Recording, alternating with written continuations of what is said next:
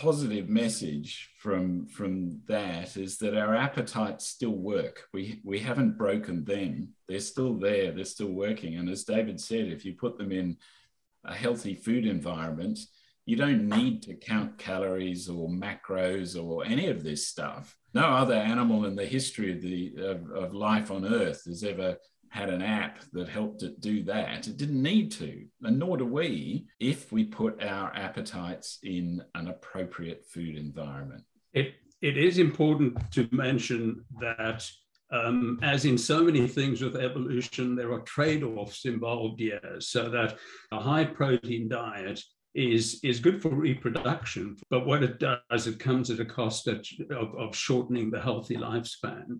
So what that implies is that when you ask yourself the question, well, what is a balanced diet? You have to ask yourself the second question of balanced for what?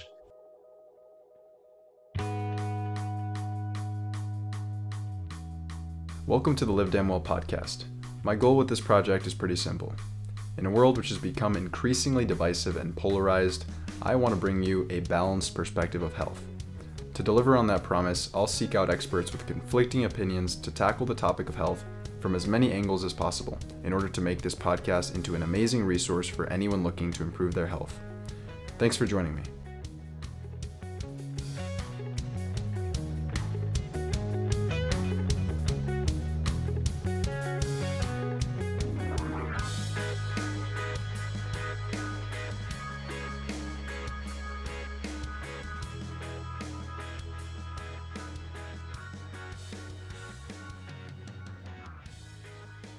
Today, I want to interrupt the show to highlight Thrive Market. Now, Thrive Market is on a mission to make healthy living accessible and affordable for as many people as possible. It's a fully online, subscription based grocery store which provides a free membership to a low income family, teacher, or veteran in need for every single paid membership. Now, let me tell you why I think Thrive Market is really changing the game in the world of health promoting foods. First of all, you can shop hand picked brands from cosmetics to supplements to even frozen wild caught fish, grass fed beef, and a bunch of other household products, which are all shipped right to your door. And you might think to yourself, well, organic health food is so expensive. And I totally agree, but when you buy from Thrive Market, you actually save around 25 to 50% off the retail price that you'd find in a physical health food store near you. And the membership is incredibly affordable. It's really just about the price of a cup of coffee per month. And on average, the members make it back in savings after just two orders. It's also way easier than the grocery store. Uh, they make it so easy to shop. It's all online and ships right to your door, and you can sort the entire catalog by non GMO, organic, vegan, gluten free, paleo, sustainably farmed. Personally, my family has been ordering for Thrive Market for several years, and we really can't recommend it enough. So, if you want to make eating healthier not only more affordable, but convenient and delicious, try Thrive Market risk free for a month using my link. I get a commission, but you also get a discount, so it's a win win. And you'll get a gift of up to $24 in value when you use the link. And if you don't like it, no worries, you'll get a refund of your membership. The link is in the description. Hope you give them a try. Now, back to the show.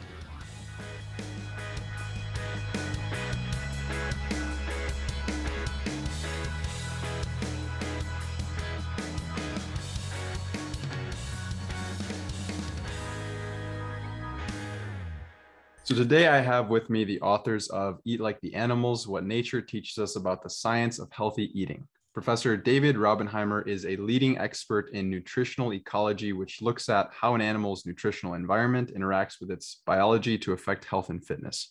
His studies of insects, fish, birds, and a variety of mammals have helped to develop a new approach to human nutrition related problems, such as the dietary causes of obesity. Professor Stephen Simpson is academic director of the Charles Perkins Center, a professor in the School of Life and Environmental Sciences at the University of Sydney, and executive director of Obesity Australia. Both of these leading scientists have developed an integrative approach for nutrition called the geometric framework, which was devised and tested using insects, but is now being applied to many other animals, including humans. And to go over their awards and honors might take the rest of the podcast. So I'll just end there. Thank you both very much for joining me. It's a pleasure. Thanks for inviting us. All right.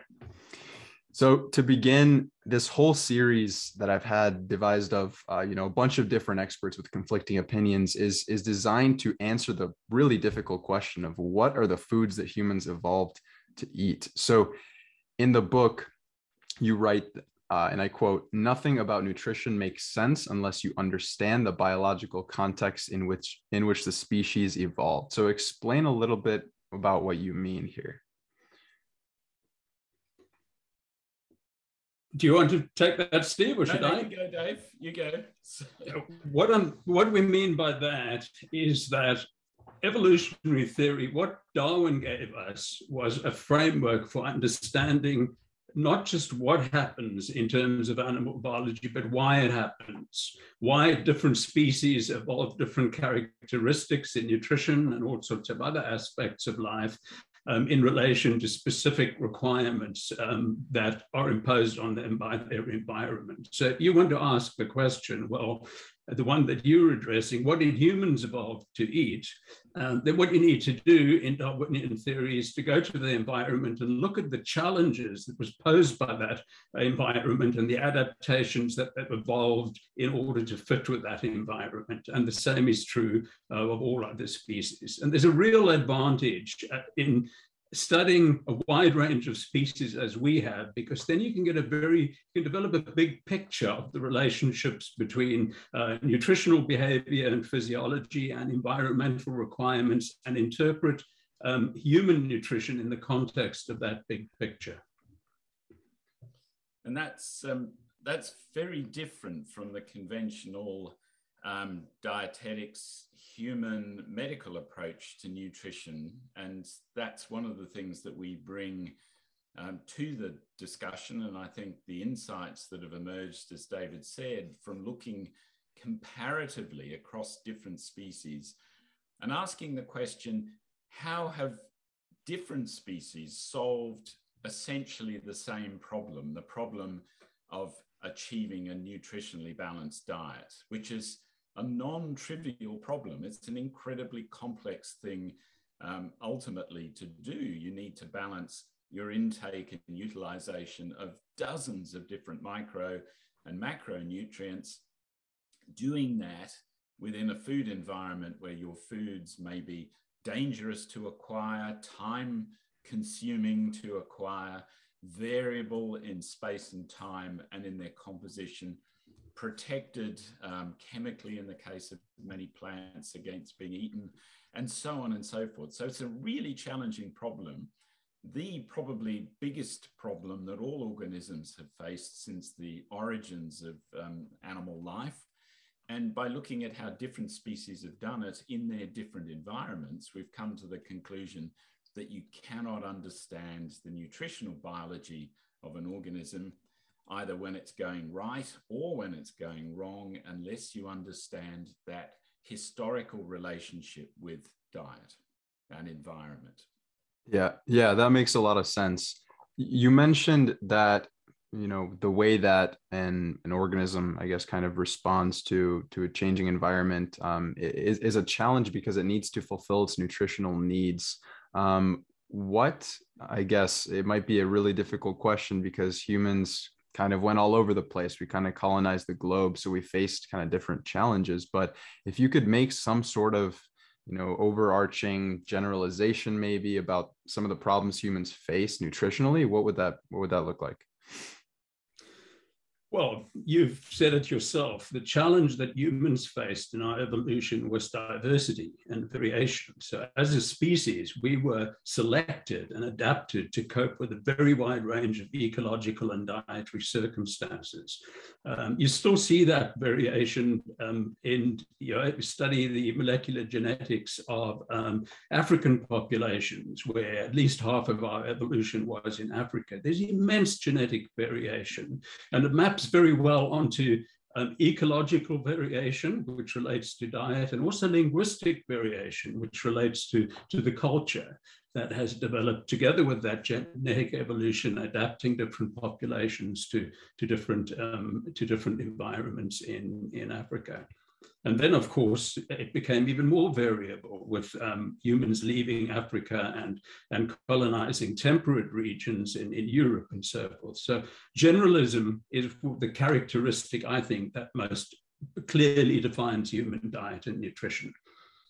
Yes, we're the, we're the cockroach of the primates in many ways. Um, we've evolved across a range of diverse diets, and our generalism and our capacity to do that has been a hallmark of the success, a, a precursor to the success of the species.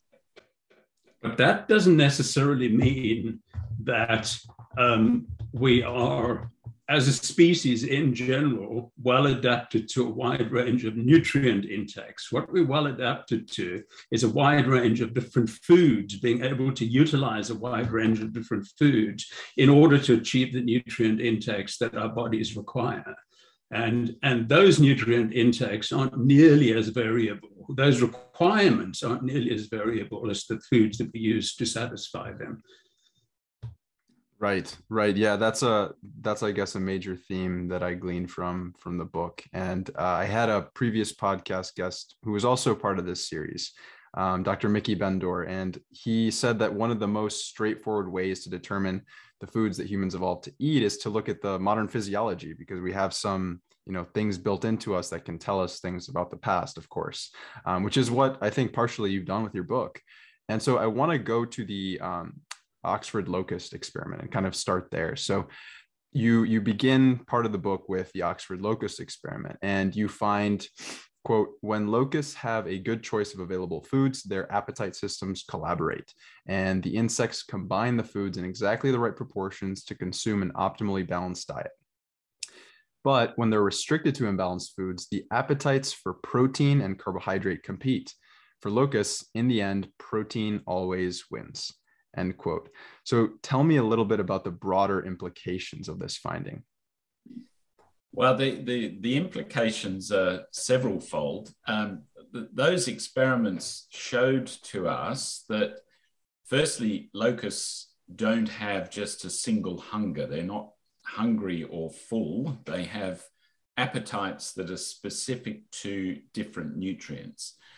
Um, and that is that's a, a really important um, um, insight, I think, or breakthrough at the time, because it allowed us then, and we talk about this in the book, to ask that question of other organisms. If locusts have specific appetites for protein, for carbohydrate, for salt, they're the three that we discovered early on in, in locusts. What about other species? And the answer to that question was yes, they're universal there's a small number of specific nutrient appetites that are possessed of all animals. So, pretty well anything we've looked at, from slime molds to people, um, that's true.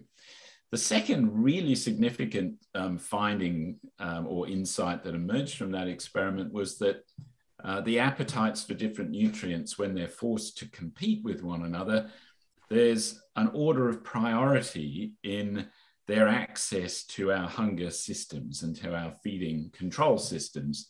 And in the locust, protein was the dominant nutrient. The appetite for protein was the thing that the, the animal, if you like, cared most about. So it would be willing to extend its development, end up um, obese to get enough protein on a low protein, high carb diet um, it would consume more calories than it needed to attain that, and then uh, in the end, end up fat and extending its development. Likewise, if you put it onto a higher than optimal protein diet uh, with low carbs, it would eat less, it would become very lean, but um, it would suffer consequences of that as well. So um, the protein appetite system dominated in imbalanced environments. Now, we went on, of course, to show that that same principle applies um, to many other species, not all, but other species too show a dominant protein appetite, um, we humans among them. Did no, I cut you just off? saying that's the one, as Steve said, the one really key insight was this um, nutrient specific appetites, the discovery of nutrient specific appetites and how they interact to help an animal compose a balanced diet. Um, and, and a very important issue in the evolution of humans or any animal is because those appetites are what sit between the animal's physiology and the consequences of what it eats and the ecology that it uses to exploit nutrients.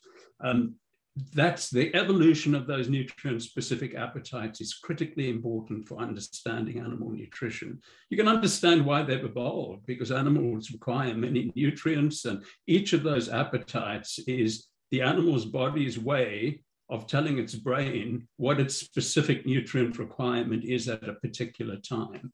Really important um, uh, insight, which actually underpins the rest of what we've done and, and what we, we write about in, in the book, including human nutrition and its um, problems in modern environments.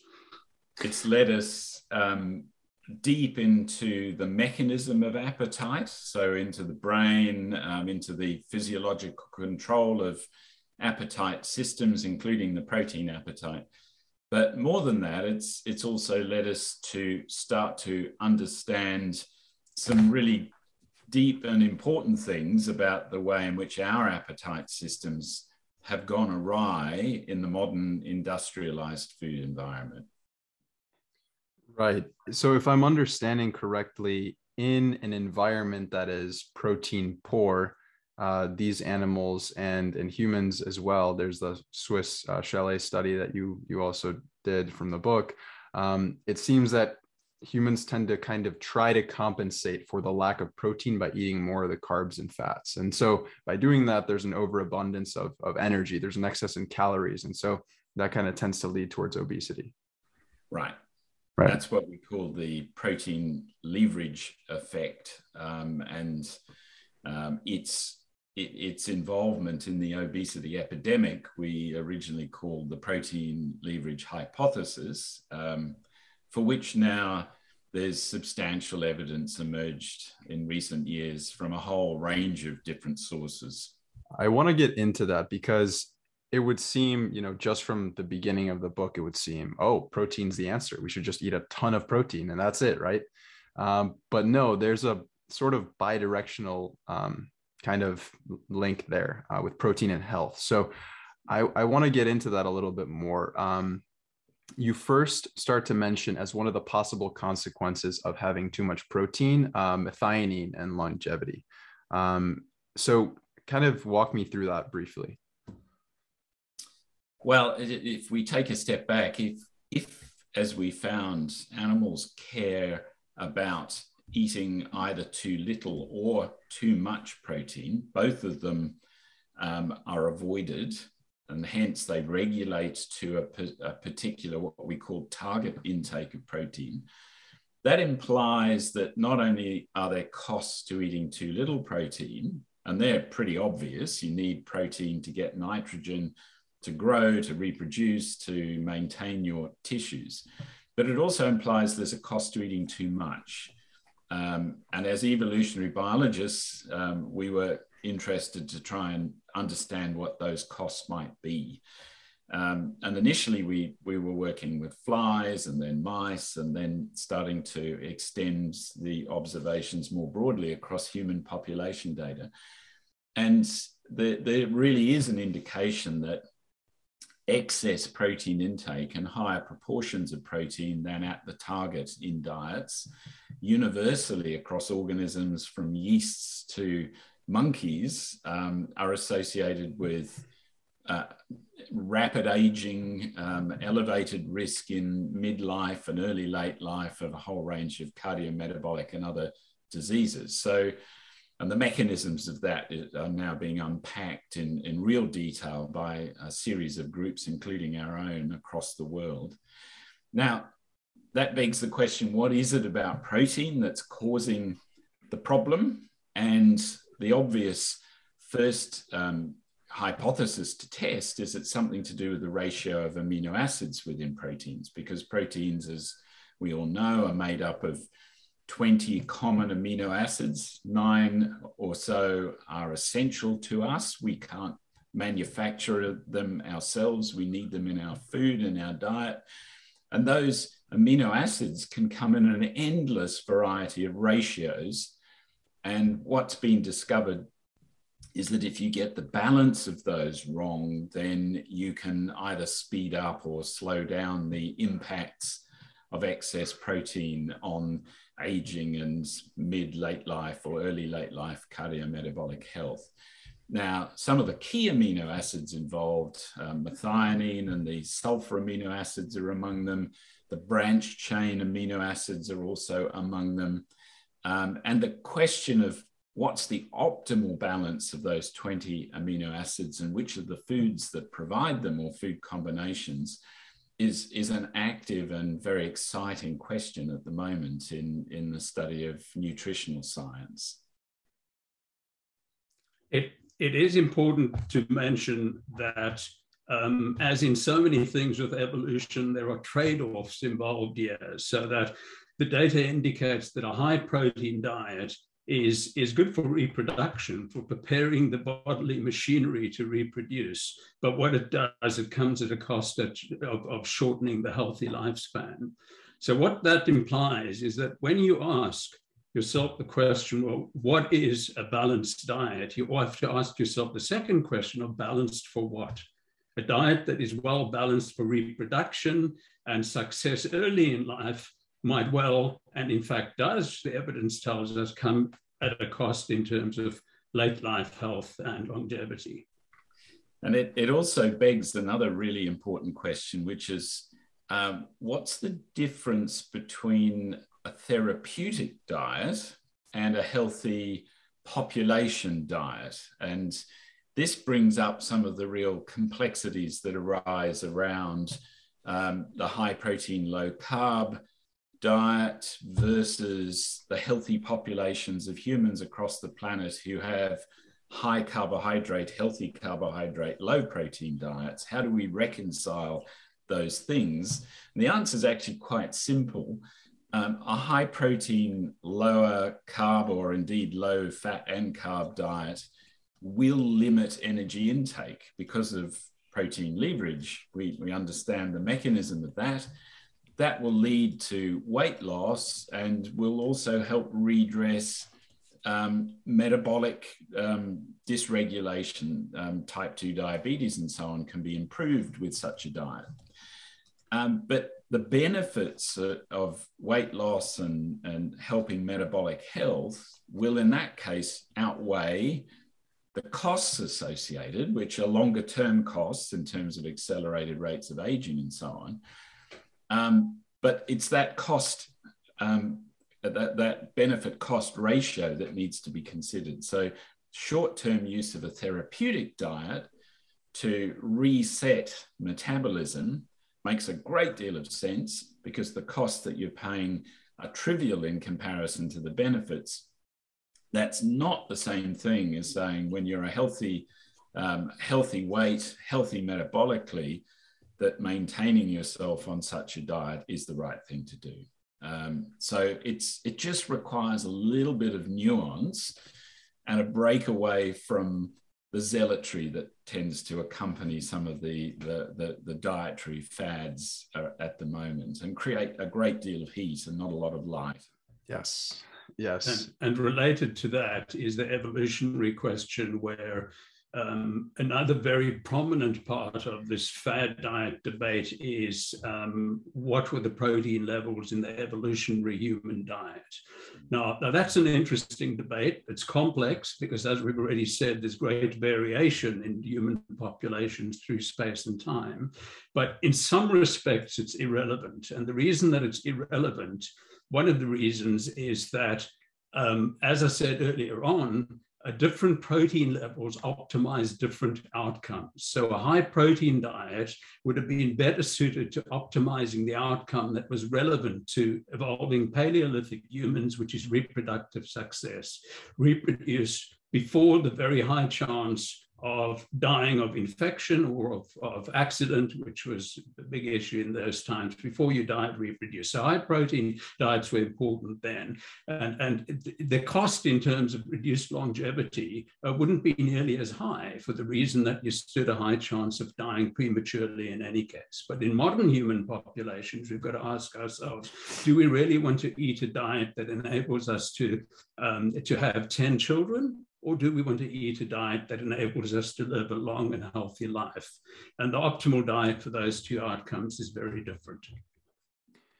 Yeah, I, I think for for some of the the listeners and the viewers who aren't really sure, like methionine, what does that have to do with you know, um, like protein sources from you know animal protein sources or plant based protein sources? And my understanding is that animal based protein sources have more methionine um, but typically, like things like a chickpea, for example, would have lower amounts of the methionine. So, would that be correct to say? Yeah, look, the the animal and plant based proteins do tend to differ in their amino acid um, balance. That's certainly true. So, the branch chain amino acids, methionine, sulfur amino acids, are um, in, more abundant in some animal than in some plant proteins. I think the other the other important um, in, indicator is that plant-based proteins tend to be more variable in their amino acid composition than animal-based proteins, and that requires that you need to eat a variety of plant-based proteins to gain a balance of amino acids. Um, and it's easier eating animal-based proteins to get that balance. But um, that doesn't mean plant or animal-based um, proteins per se are better than one another. It's just that they're different.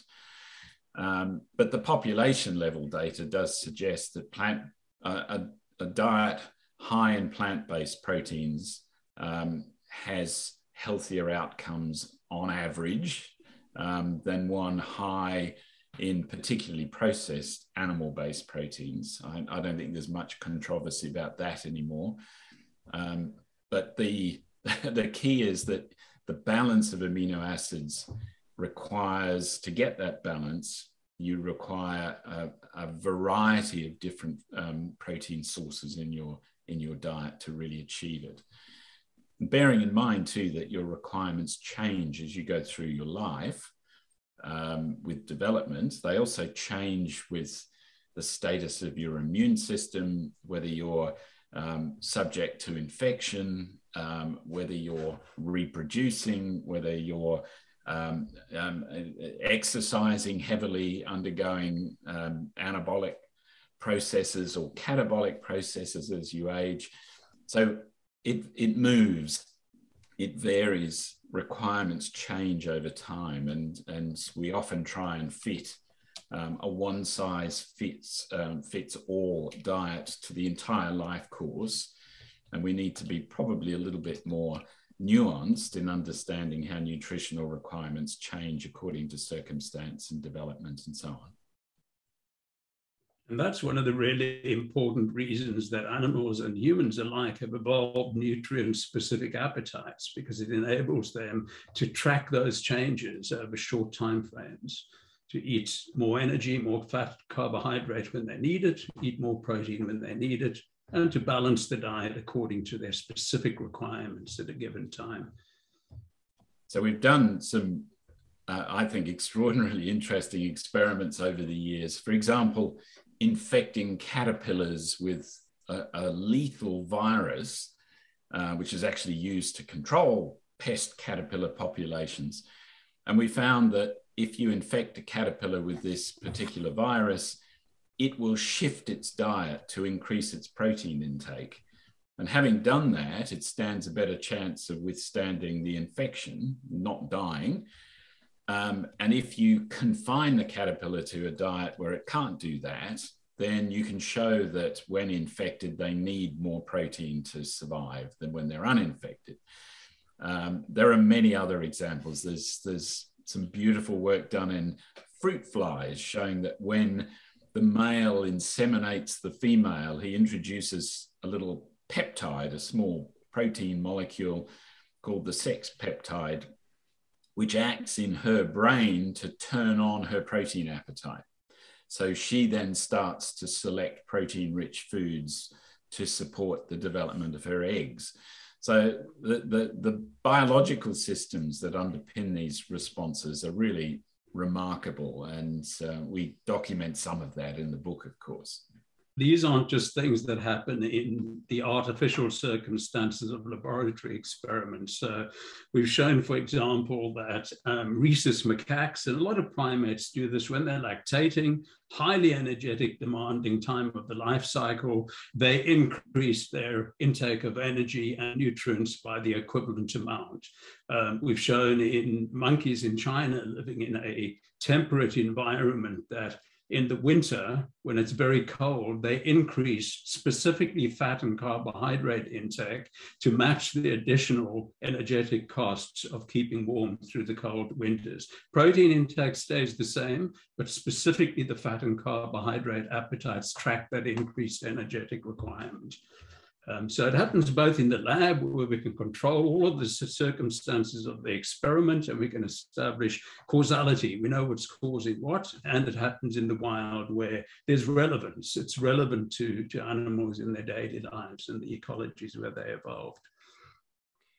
There are a few arguments uh, against you know the idea that plant proteins are superior to animal proteins and the few that come to mind right now are that uh, in order to form a complete protein of the nine essential amino acids, you would need to generally have higher calories and higher carbohydrate amount, which some people view as bad, some people don't. Um, but my question would be, would this, you know, having a little bit more calories when trying to form a complete protein, would that counteract, you know, the low methionine that you'd get from avoiding the animals? Um, it, it depends entirely on the nature of the carbohydrates. Um, most whole food, plant-based whole foods are, are not high in the sorts of calories that we know are causing the principal problems when it comes to obesity and all the associated comorbidities. And there, of course, the, uh, the ultra processed foods, the highly industrially processed foods. Um, most plant-based carbohydrates in, in whole foods are tough to digest, so they're resistant to digestion um, if digestible by us at all. And they, of course, play important roles in feeding our microbiome and maintaining its diversity and its uh, functional integrity. And that, in turn, is a key part of our appetite control systems, our immune function is trained through that community of bugs, and everything else about our health is intimately related, it seems, to those communities of microorganisms. So it's hard to find an argument that would say that high plant based diets, whole food plant based diets, um, even if they're involving extra calorie consumption are problematic to health. I don't think any of the population level data would indicate that. But the, these are all around the margins, it seems to me, in, in the discussion about the human global challenges around obesity and metabolic disease. The smoking gun there, as we develop the argument very clearly in the book, is this entire industry of ultra processed foods. Um, now, if you want to balance your protein intake, you can do it through selecting multiple different plant based proteins. You don't need to think about it other than maintain a variety of plant based proteins in your diet. Your, your appetite control systems will do the rest. And as you say, the epidemiological evidence supports that. Um, the circumstances in which we see protein leverage, um, that is overeating um, energy and particularly carbs, you know, carbs and fats, are those, as Steve said, in which um, the food system um, has a lot of ultra processed foods. If you look at um, even largely plant-based dietary patterns in traditional um, populations, you don't see obesity at all. Uh, Okinawan, Japanese Okinawan, traditional Okinawans, uh, many of the forest hunter-gatherers, um, the Kitavan Islanders, um, low protein, high plant content in the diet, and um, they're lean and healthy and long-lived. What about the argument that uh, you know animal proteins are more bioavailable and they're you know they're one of the most nutrient dense foods? Something like organ meats, for example, ranks like one of the highest foods in terms of nutrient density, which would, in a sense, allow you to eat less food and still have the, the essential micronutrients. Well, there's a couple of things there. You you wouldn't want to eat an entirely organ meat based diet. So I think organ meat um, is is is a you know fabulous source of micro some of the micronutrients um, and and protein and and other things. Not a good source of uh, bulk and fiber and and some healthy carbohydrates or or some of the healthy fats actually. So it's uh, organ meats per se are a healthy food um, but you wouldn't eat an entire organ meat diet. at least that'd be challenging. Right. To, right. So I think it's uh, it's a matter of keeping that sort of relationship. But what what are healthy foods? What combinations of foods construct healthy diets? And there are innumerable combinations, and different cultures around the world um, have traditions and food cultures that, that have achieved that outcome in very different ways and extraordinarily interesting and delicious ways. Um, but as David said initially, we all end up eating a remarkably similar macronutrient and micronutrient intake, irrespective of population. The, the, the boundaries, the range in, in those um, values are really quite small. The way that we do it is, is is, is, is as variable as food cultures. And for those populations that are um, that are exceptions, like the traditional Inuit diet or the Maasai yes. diet, um, they have specific genetic adaptations that are associated with those unusual diets. So they're not representative of, of humans in general. They are outliers. And as do all animals, uh, all species, they've adapted to that specific, unusual um, food environment in which they evolved. Which may in turn have made them more susceptible to um, health, poor health outcomes on a modern Western industrialized food um, diet. And the reason for that being that if you're know, we talk about targets and moving targets. Your nutrient requirements change throughout the life course. They, they also change over evolutionary time.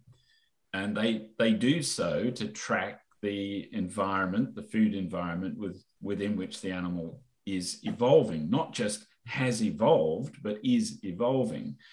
And if you've evolved in a high protein, low carbohydrate environment, um, you will have evolved adaptations to, to manage the problems of that food environment. So we think, for example, that oceanic populations, populations like the Inuit and some of the traditional populations who are hunter-gatherer based may have higher protein targets genetically. Um, and the higher your target, the greater you are of having to over, or the greater risk you are of overconsumption of energy in a low protein junk food environment because you've got to eat more to get to your higher protein target. Right. That's something I wanted to ask you about the protein target. How is it that you can change, you know, the protein target? Um, well, the protein target changes throughout the life course anyway. So it starts off actually very low as a proportion of your dietary energy. So breast milk is only 7% protein, very high in fat and carbs, but that's the optimum diet for a, human infant. Um, throughout the rest of your life course, the proportions change. They go typically from 15% to a little higher, 20% during for example, pregnancy or in, in, in late life where you become less efficient at using protein. Um, so there, there are changes that will occur throughout development as a, as a natural part of the developmental process across the life course. But on top of that, you can have other changes imposed by your health and lifestyle. So the protein target goes up if you become insulin resistant. And we think that will trigger a vicious cycle. The higher your protein target, the more you've got to eat to get to it in a junk food world, which means it'll go up even further and you've got to chase that um, rising target. The reason for that is that insulin normally inhibits your breaking down protein. So either lean protein in your muscles and bones or protein that um, you have in circulation in the form of amino acids, you normally wouldn't burn those to produce glucose. But if you've got enough carbohydrate in your diet, you, you don't burn protein. But insulin is what normally inhibits that. So if you become resistant to insulin, you start to burn your own protein that means and and and break it down and that means you're ultimately going to have to eat more protein to reach your um, increased target and the higher the target the more you're going to overconsume calories in a junk food world so o- obesity and insulin resistance can increase the protein target and that will put you at greater risk of um, further obesity because you have to eat more in a junk food world to, to reach your higher target. And we think that's what's caused the obesity epidemic to continue to accelerate over decades rather than plateau. Um, and if you think about it, if it was simply we've eaten too much junk and that's made us um, fat, then that should have plateaued as a global phenomenon of increased body weight. And the reason for that being that the bigger you are, the more calories you need. So if you're induced to overconsume calories um, by being placed in a, a, a junk food world, you'd get bigger, you'd require those extra calories to stay bigger, and you would plateau in, in your weight, uh, and the global population would have stabilized in terms of its um, obesity.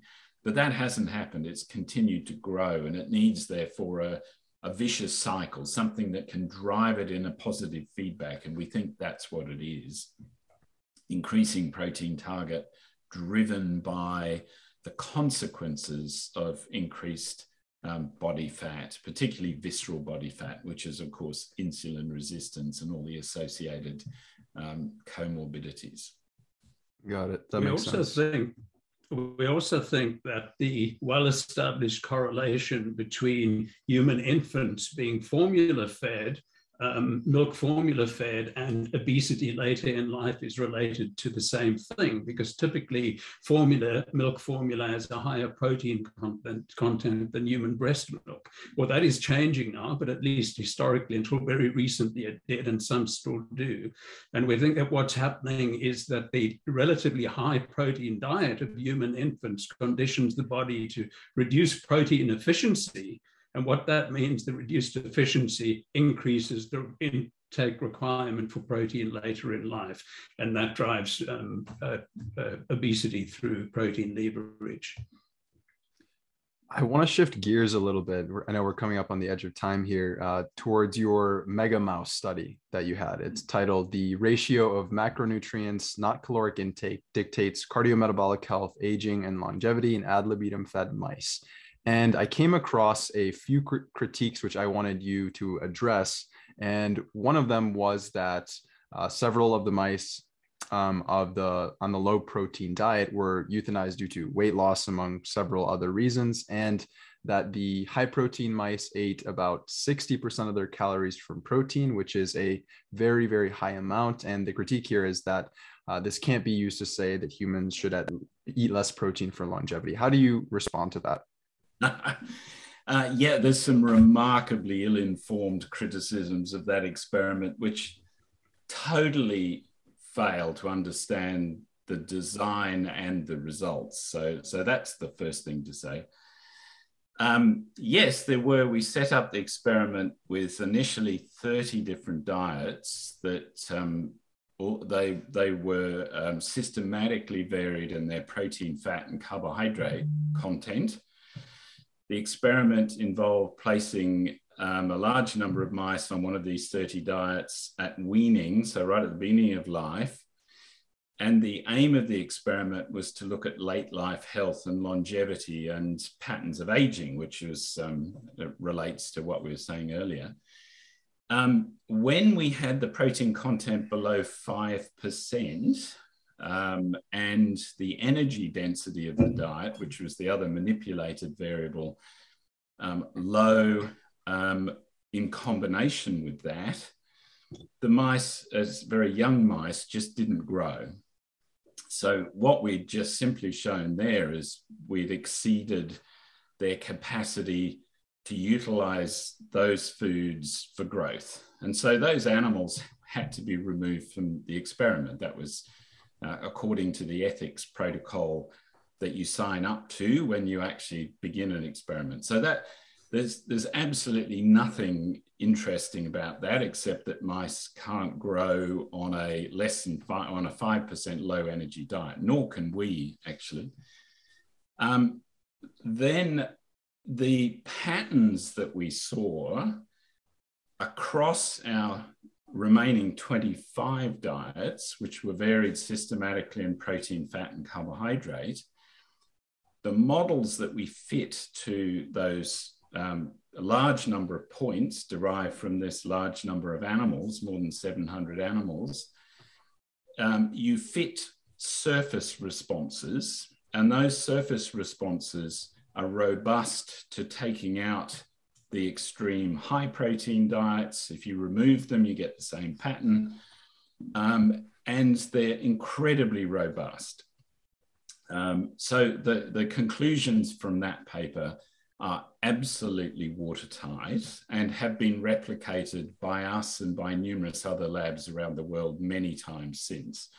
Um, it changed the paradigm in our understanding of the relationship between nutrients, nutrient balance, calorie intake, uh, longevity, and late life health. So, so that's the first thing.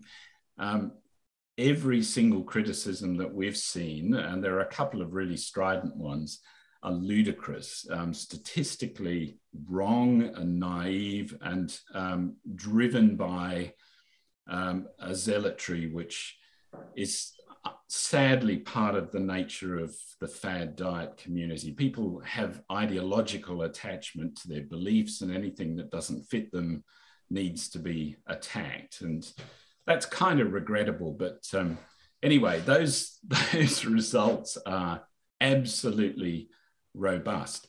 The one interesting thing that um, emerged out of the analysis was that when you put an animal on a diet of fixed composition for its entire life, you prevent it from being able to track its own changing requirements throughout life, as we spoke about earlier.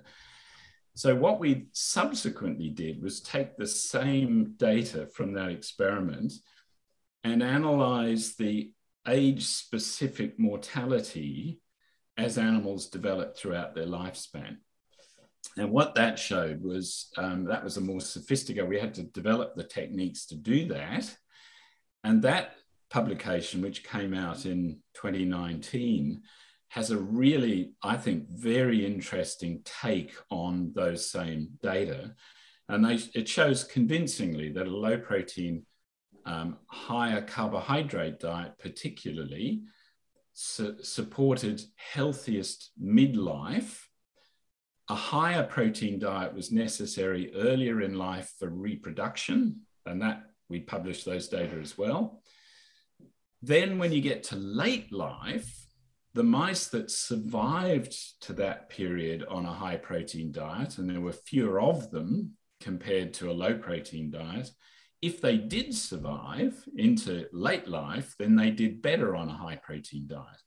And that reflects, as we were saying earlier, the needs for aged organisms, humans or mice, um, to have to increase their protein intake in, in their very late life because they start to burn their own protein as part of the aging process.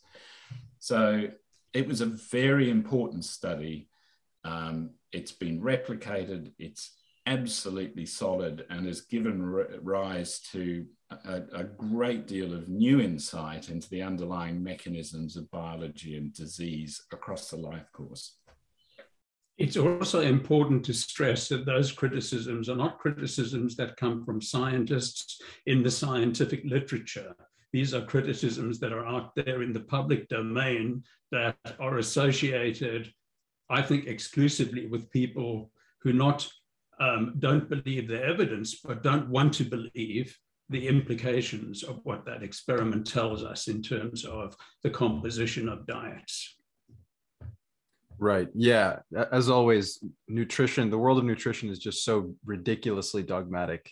Um, and so, yeah, my reason for bringing that up is just kind of seeing, you know, how true is that actually? Um, because you never know. Yeah. No, look, you you you can tell that we've got kind of frustrated by uh, there's only there's only quite literally one or two people who have this sort of deranged view and they they're pushing it in a way that is um, is sort of laughable actually. Um, it's been it's been quite entertaining at one level to watch how people can distort um, distort things despite the uh, the the evidence to to fit whatever their preconception happens to be. Yeah. Yeah, we, we're used to seeing it in politics, but it's it's a sad um, it's a sad turn of events that we see it in one of the most important issues in our lives, which is is diet. Oh yeah, because it really results in misinformation, and and that translates into into poor public health. Right. Right. Yeah. And, and I don't think, I mean, correct me if I'm wrong, but I don't think you guys are suggesting just eat low protein, nor are you suggesting eat high protein. What I'm hearing, which is fascinating result, by the way, is it, there's trade-offs to everything right? And so having more protein when you're developing but not necessarily when you first born right? You said that that wasn't so good to have high protein at that point but it changes throughout the life cycle. And maybe midlife yeah it might be better for you to not have as much protein. And then as you grow older like you mentioned that might be a better time for you to slightly increase your protein intake. Totally right. Absolutely. It's all about balance and, and nuance. And the other there's another really important um, aspect that we, we have also studied in great detail, and that is that the quality of your carbs and fat and protein matters a lot. So we've already spoken about amino acid balance. We, we published last year a, a really important paper. Again, it was a, a mouse paper, but really, I think, an important one, showing that the benefits of a low protein, high carbohydrate diet during midlife in a mouse are entirely dependent on the nature of the carbohydrate. Um, and we found that the very best outcomes were if there was a lot of resistant starch in that carbohydrate. And the worst outcomes, completely countermanding the benefits of low protein, came when you coupled low protein with high fructose corn syrup as the principal um, dietary carbohydrate. So that is very telling because, of course, the principal sweetener added, um, particularly in the US, to processed foods is high fructose corn syrup, which is a one to one or near enough ratio of pure glucose and pure fructose. Um, interestingly, that was worse than even having sucrose, which is the same two um, monosaccharides as a disaccharide. Um, that had less bad outcomes than having them separated as you do in high fructose corn syrup. So the type of carbs, the ratio with respect to protein, the balance of amino acids in those proteins, these are all really important things as well. I mean, all of this sounds complex, and it is complex. Nutrition is immensely complex. That's part of the problem. But just because the challenges are complex, it doesn't mean the solution needs to be complex. And what everything we've done points to is that there's a very simple solution to this, and that is avoid processed foods. Avoid foods, highly processed foods, foods that are manufactured in factories rather than grown in fields and subsequently minimally processed in various ways. That's not an issue. But when foods are manufactured, the sort of intrinsic correlations between nutrients that our bodies have evolved to thrive on are broken down and new correlations are created, not in the interests of our health, but in the interests of commercial success. So what our work tells us overall is that if you, if we surround ourselves with real foods, we place ourselves in a, a real food environment, we can let our biology do the rest. That's what it's evolved to do. That's what it does in all species. That's what it did for most of our evolutionary history. We didn't have these problems. That's a simple solution. It's a one-hit solution. Reduce the, really, intake of processed really, foods positive message from from that is that our appetites still work. We we haven't broken them. They're still there. They're still working. And as David said, if you put them in a healthy food environment, you don't need to count calories or macros or any of this stuff.